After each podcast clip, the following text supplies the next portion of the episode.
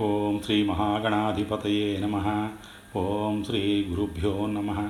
ఓం నమో భగవతే వాసుదేవాయ.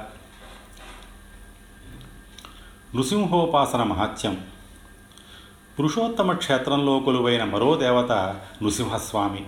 ఆయన సకల దేవతామయుడు. ఆయన్ని దర్శించిన వాడు పాపాల నుంచి విముక్తి పొందుతాడు. నరసింహస్వామి భక్తులకి లోకంలో అసాధ్యం అనేది ఉండదు. ఆయన సకల పురుషార్థాలని ప్రసాదిస్తాడు. నృసింహోపాసన. నృసింహస్వామిని ఉపాసించేవారు ఆకులు దుంపలు ఎవలు పళ్ళు పేలాల పిండి నీరు మాత్రమే ఆహారంగా స్వీకరించాలి. సాధన చేసేవాడు పట్టుగోచీని మాత్రమే ఆచ్ఛాదనగా ధరించి అరణ్యాలలో గాని పర్వతాల మీద గాని నదీ సంగమ ప్రదేశాలలో గాని ఊషర క్షేత్రాలలో గాని సిద్ధక్షేత్రాలలో గాని స్వామిని ప్రతిష్ఠించి ఇంద్రియ నిగ్రహుడై కల్పనలో చెప్పిన విధానంగా పూజించాలి. శుక్లపక్ష ద్వాదశి నాడు పూర్తిగా ఉపవాసం ఉండి నృసింహ మంత్రాన్ని ఇరవై లక్షల జపం చేయాలి. అలా చేసిన వాడికి మహాపాతకాలు ఉపపాతకాలు నశిస్తాయి. నరసింహస్వామిని ఆరాధించేవాడు నిత్యం స్వామికి ప్రదక్షిణాలు చేసి షోడశోపచారాలతో పూజించి నమస్కరించాలి. పచ్చకర్పూరం వద్దిన పూలని స్వామి పాదాల మీద ఉంచి వాటిని తీసుకుని తమ తల మీద ధరిస్తే శుభ ఫలితాలను పొందుతారు. అలా చేసిన వారికి సకల కార్య దిగ్విజయం కలుగుతుంది. బ్రహ్మరుద్రాదులు కూడా ఆయన దివ్య తేజస్సుని సహించలేరు. ఇక మిగిలిన దేవతల గురించి చెప్పేదేముంది? నృసింహ మంత్రజపం చేస్తే అభిచార కర్మలు అసుర మంత్ర ప్రయోగాలు తొలగిపోతాయి. మహాప్రభావవంతమైన నృసింహ కవచాన్ని ఒక్కసారి జపిస్తే చాలు సకల ఉపద్రవాల నుంచి రక్షణ లభిస్తుంది. ఇదే కవచాన్ని రెండుసార్లు పఠిస్తే దేవదానవ యక్ష రాక్షస భూత ప్రేత పిశాచాల బాధలు నశిస్తాయి. అదే గనుక మూడుసార్లు జపిస్తే పన్నెండు యోజనాల దూరం వరకు ఆ సాధకుణ్ణి ఎవరూ ఏమీ చేయలేరు. ఆ ప్రాంతంలో నృసింహబిలం అనే పేరుతో ఒక కొండ గుహ ఉంది. అది మూసి ఉంటుంది. పట్టుదల కలిగిన సాధకుడు ఆ బిలం దగ్గరికి వెళ్ళి మూడు రాత్రుళ్ళు మోదుగ సమిధలతో అగ్నిని ప్రజ్వరిల్ల చేయాలి తరువాత త్రిమధురాలతో మోదుగ సమిధలతో రెండు వందల సార్లు హోమం చెయ్యాలి.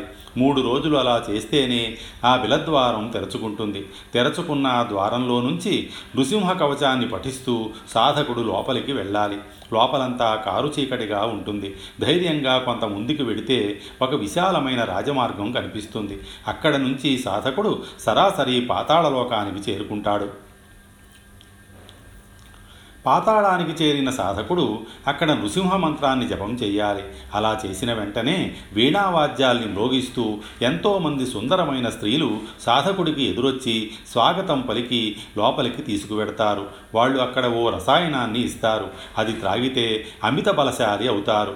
అలా రసాయనాన్ని త్రాగి అమిత బలశాలి అయిన సాధకుడు భూత ప్రళయకాలం సంభవించేదాకా ఆ సుందర యువతులతో క్రీడించి చివరికి వాసుదేవుడిలో లీనమవుతాడు.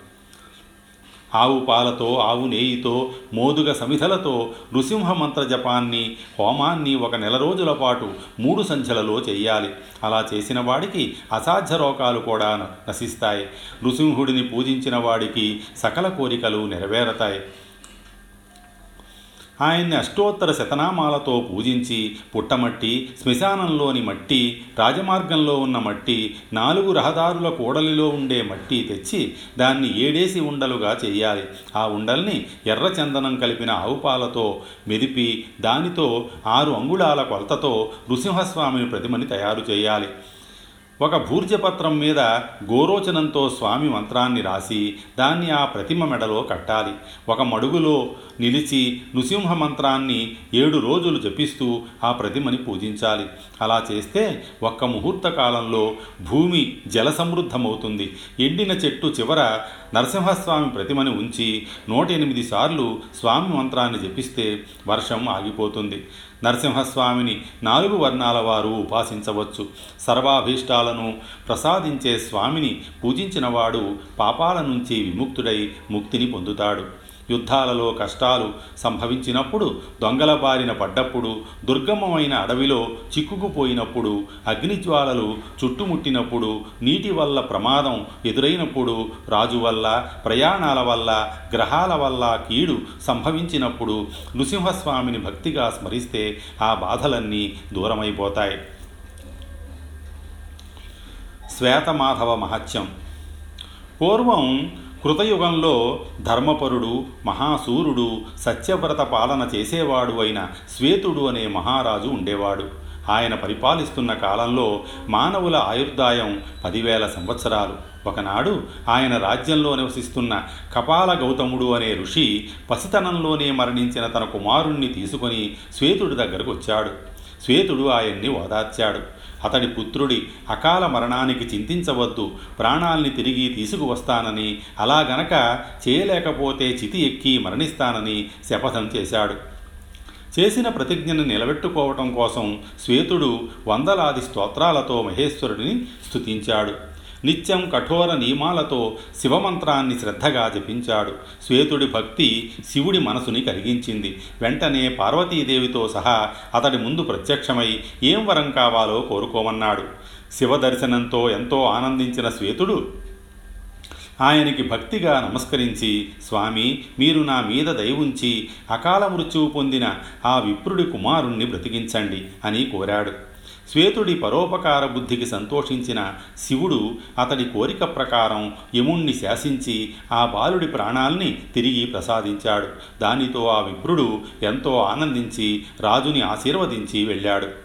ఆ విధంగా శ్వేతమహారాజు వెయ్యి సంవత్సరాలు తన రాజ్యాన్ని చక్కగా పాలించాడు. ఒక శుభముహూర్తంలో శ్వేతుడు సపరివారంగా దక్షిణ సముద్ర తీరానికి వెళ్ళాడు. అక్కడ కృష్ణాష్టమి నాడు దివ్యమైన విష్ణు ప్రాసాదాన్ని నిర్మించాడు. అది వంద ధనుస్సుల వైశాల్యంతో ఉన్నది. ఆ ఆలయంతో తెల్లటి పాలరాతి శిలతో తయారు చేసిన మాధవుడి విగ్రహాన్ని ప్రతిష్ఠించాడు. ఆ సందర్భంగా బ్రాహ్మణులకి బీదలకి అనాథలకి విరివిగా దానధర్మాలు చేశాడు. శ్వేతకేతుడు మాధవాలయాన్ని నిర్మించి ఆ స్వామి సన్నిధిలోనే శ్రీ మహావిష్ణువు ద్వాదశాక్షర మహామంత్రాన్ని ప్రణవపూర్వకంగా ఒక మాసం పాటు ఉపాసించాడు. మౌనవ్రతంతో నిరాహారుడై సమాధి స్థితిలోకి వెళ్ళిపోయాడు. ఆ విధంగా మంత్రజపాన్ని పూర్తి చేసిన తరువాత మాధవుణ్ణి ఇలా స్తుతించాడు. శ్వేతుడు చేసిన మాధవస్తుతి ఓం నమో వాసుదేవాయ నమ సంకర్షణాయ చ ప్రద్యుమ్నాయ నిరుద్ధాయ నమో నారాయణాయ చ నమోస్తు బహురూపాయ విశ్వరూపాయ వేధనే నిర్గుణాయ ప్రతర్క్యాయ శుచయే శుభకర్మణే ఓం నమ పద్మనాభాయ పద్మగర్భోద్భవాయ చ నమోస్తు పద్మవర్ణాయ పద్మశాస్తాయ తే నమ ఓం నమ పుష్కరాక్షాయ సహస్రాక్షాయ మీఢుషే నమ సహస్రపాదాయ సహస్రభుజమన్యవే. ఓం నమోస్తు వరాహాయ వరదాయ సుమేధసే వరిష్టాయ వరేణ్యాయ శరణ్యాయ అచ్యుతాయ చ. ఓం నమో బాలరూపాయ బాలపద్మప్రభాయ చ. బాలార్కసోమనేత్రాయ ముంజకేశాయ ధీమతే. కేశవాయ నమో నిత్యం నమో నారాయణాయ చ. మాధవాయ వరిష్ఠాయ గోవిందాయ నమో నమ. ఓం నమో విష్ణవే నిత్యం. దేవాయ వసురేతసే. मधुसूदनाय नमः। शुद्धायां सुधराय च। नमो नन्ताय। సూక్ష్మాయ నమ శ్రీవత్సధారిణే త్రివిక్రమాయ చ నమో దివ్యపీతాంబరాయ చ సృష్టికర్తే నమస్తుభ్యం గోప్త్రే ధాత్రే నమో నమ నమోస్తు గుణభూతాయ నిర్గుణాయ నమో నమ నమో వామనరూపాయ నమో వామనకర్మణే నమో వామననేత్రాయ నమో వామనవాహినే నమో రమ్యాయ పూజ్యాయ నమోస్తవ్యక్తరూపిణే అప్రతర్ अप्रतर्क्याय शुद्धाय नमो भवहराय च संसारार्णवपोताय प्रशान्ताय स्वरूपिणे शिवाय सौम्यरूपाय रुद्रायोत्तरणाय च భవభంగకృతే చైవ భవభోగప్రదాయ చ భవసంఘాతరూపాయ భవసృష్టికృతే నమ ఓం నమో దివ్యరూపాయ సోమాగ్నిస్వసితాయ చ సోమసూర్యాంశు గోబ్రాహ్మణహితాయ చ ఓం నమ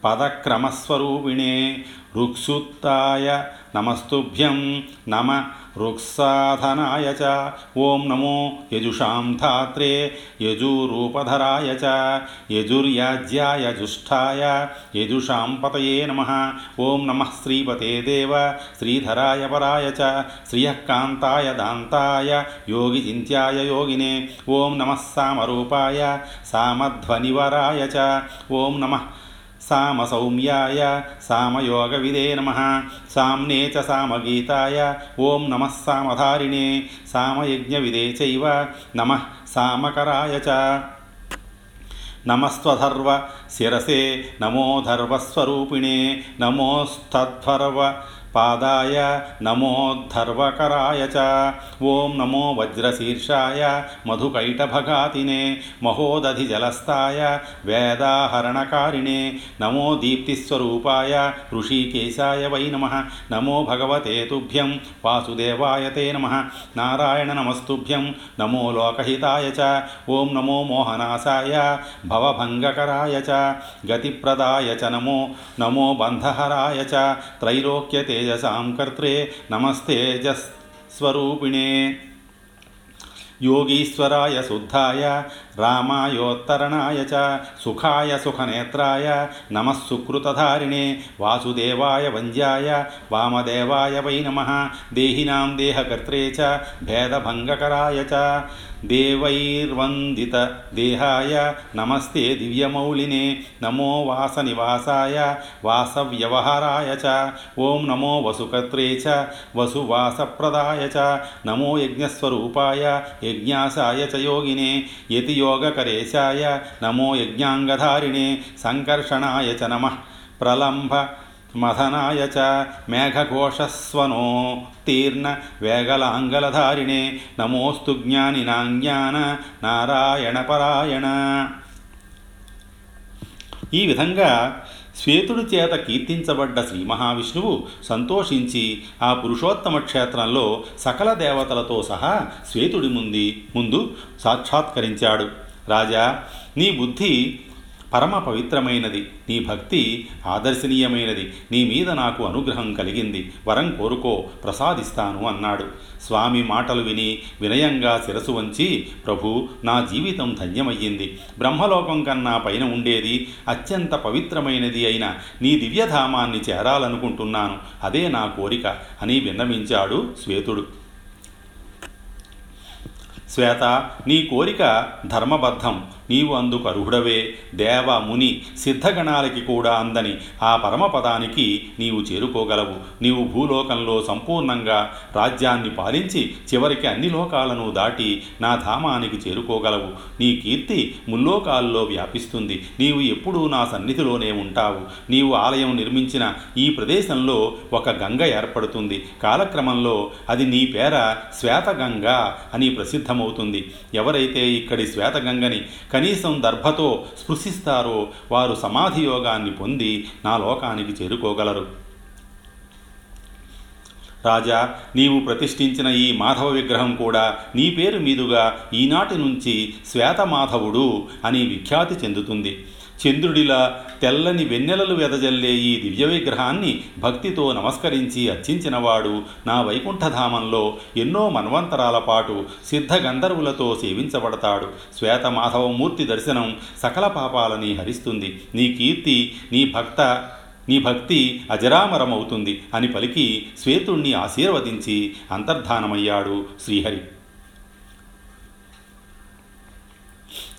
పంచతీర్థ స్నాన విధి పురుషోత్తమ క్షేత్రంలో మహత్తరమైన పుణ్యఫలాలను మానవులకు అందించే ఐదు తీర్థాలు ఉన్నాయి.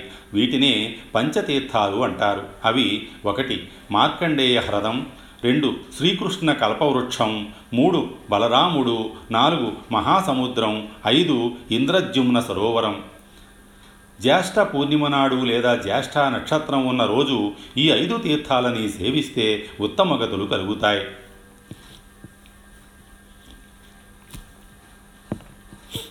ఒకటి శ్రీకృష్ణ కల్పవృక్షం. త్రికరణ శుద్ధిగా రాగద్వేషాలని వదిలి శుభ్రంగా స్నానం చేసి కల్పవృక్షం లాంటి వటవృక్షానికి ప్రదక్షిణాలు చేయాలి. తరువాత అక్కడి పురుషోత్తమాలయం చుట్టూ కూడా ప్రదక్షిణాలు చేయాలి. అలా చేస్తే సకల పాపాల నుంచి విముక్తి లభిస్తుంది. దివ్యమైన ఆ వటవృక్షం ఒకటి వటేశ్వరుడు రెండు కృష్ణుడు మూడు పురాణ పురుషుడు అనే మూడు పేర్లతో కృతయుగంలో కీర్తించబడింది. కృతయుగంలో ఈ దివ్య వృక్షం ఒక యోజనం ప్రమాణంలో ఉండేది. త్రేతాయుగం నాటికి ముప్పావు యోజన పరిమాణంలోకి వచ్చింది. ద్వాపర యుగంలో అర్ధయోజన విస్తీర్ణంలో ఉంది. ఇక కలియుగం వచ్చేసరికి పావు యోజనంలో స్థిరమైంది.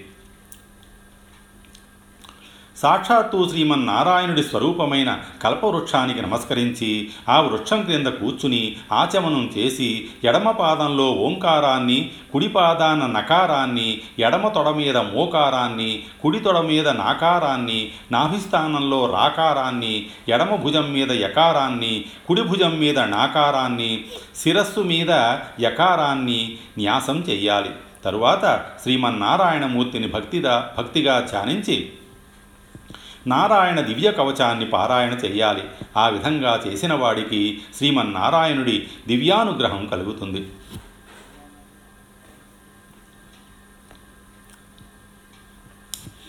రెండు. మార్కండేయ హ్రద స్నానం కల్పవృక్ష దర్శనం తరువాత భక్తులు అక్కడే ఉన్న మార్కండేయ హ్రదంలో స్నానాన్ని చేయాలి. స్నానం చేసే ముందు పంచతీర్థ సేవనంలో భాగంగా ఈ మంత్రాన్ని పఠించాలి. త్వమగ్నిర్ద్విపదాం నాథ రేతో నాథ కామదీపన ప్రధాన సర్వభూతానాం జీవానాం ప్రభురవ్యయ.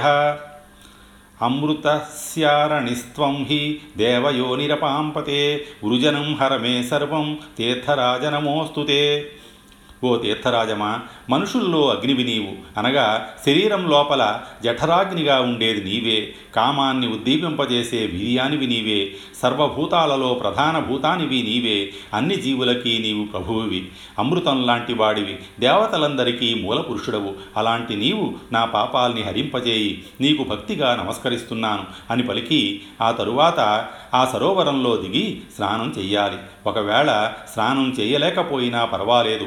పై మంత్రాన్ని చదివి అందులోని నీళ్ళని తల మీద చల్లుకున్నా చాలు. ఫలితం లభిస్తుంది. ఆ దివ్య సరోవరంలో మోకాళ్ళ లోతులో నుంచి అఘమర్షణ మంత్రాలను పఠిస్తూ స్నానం చేసిన వాడికి అశ్వమేధయాగ ఫలం లభిస్తుంది.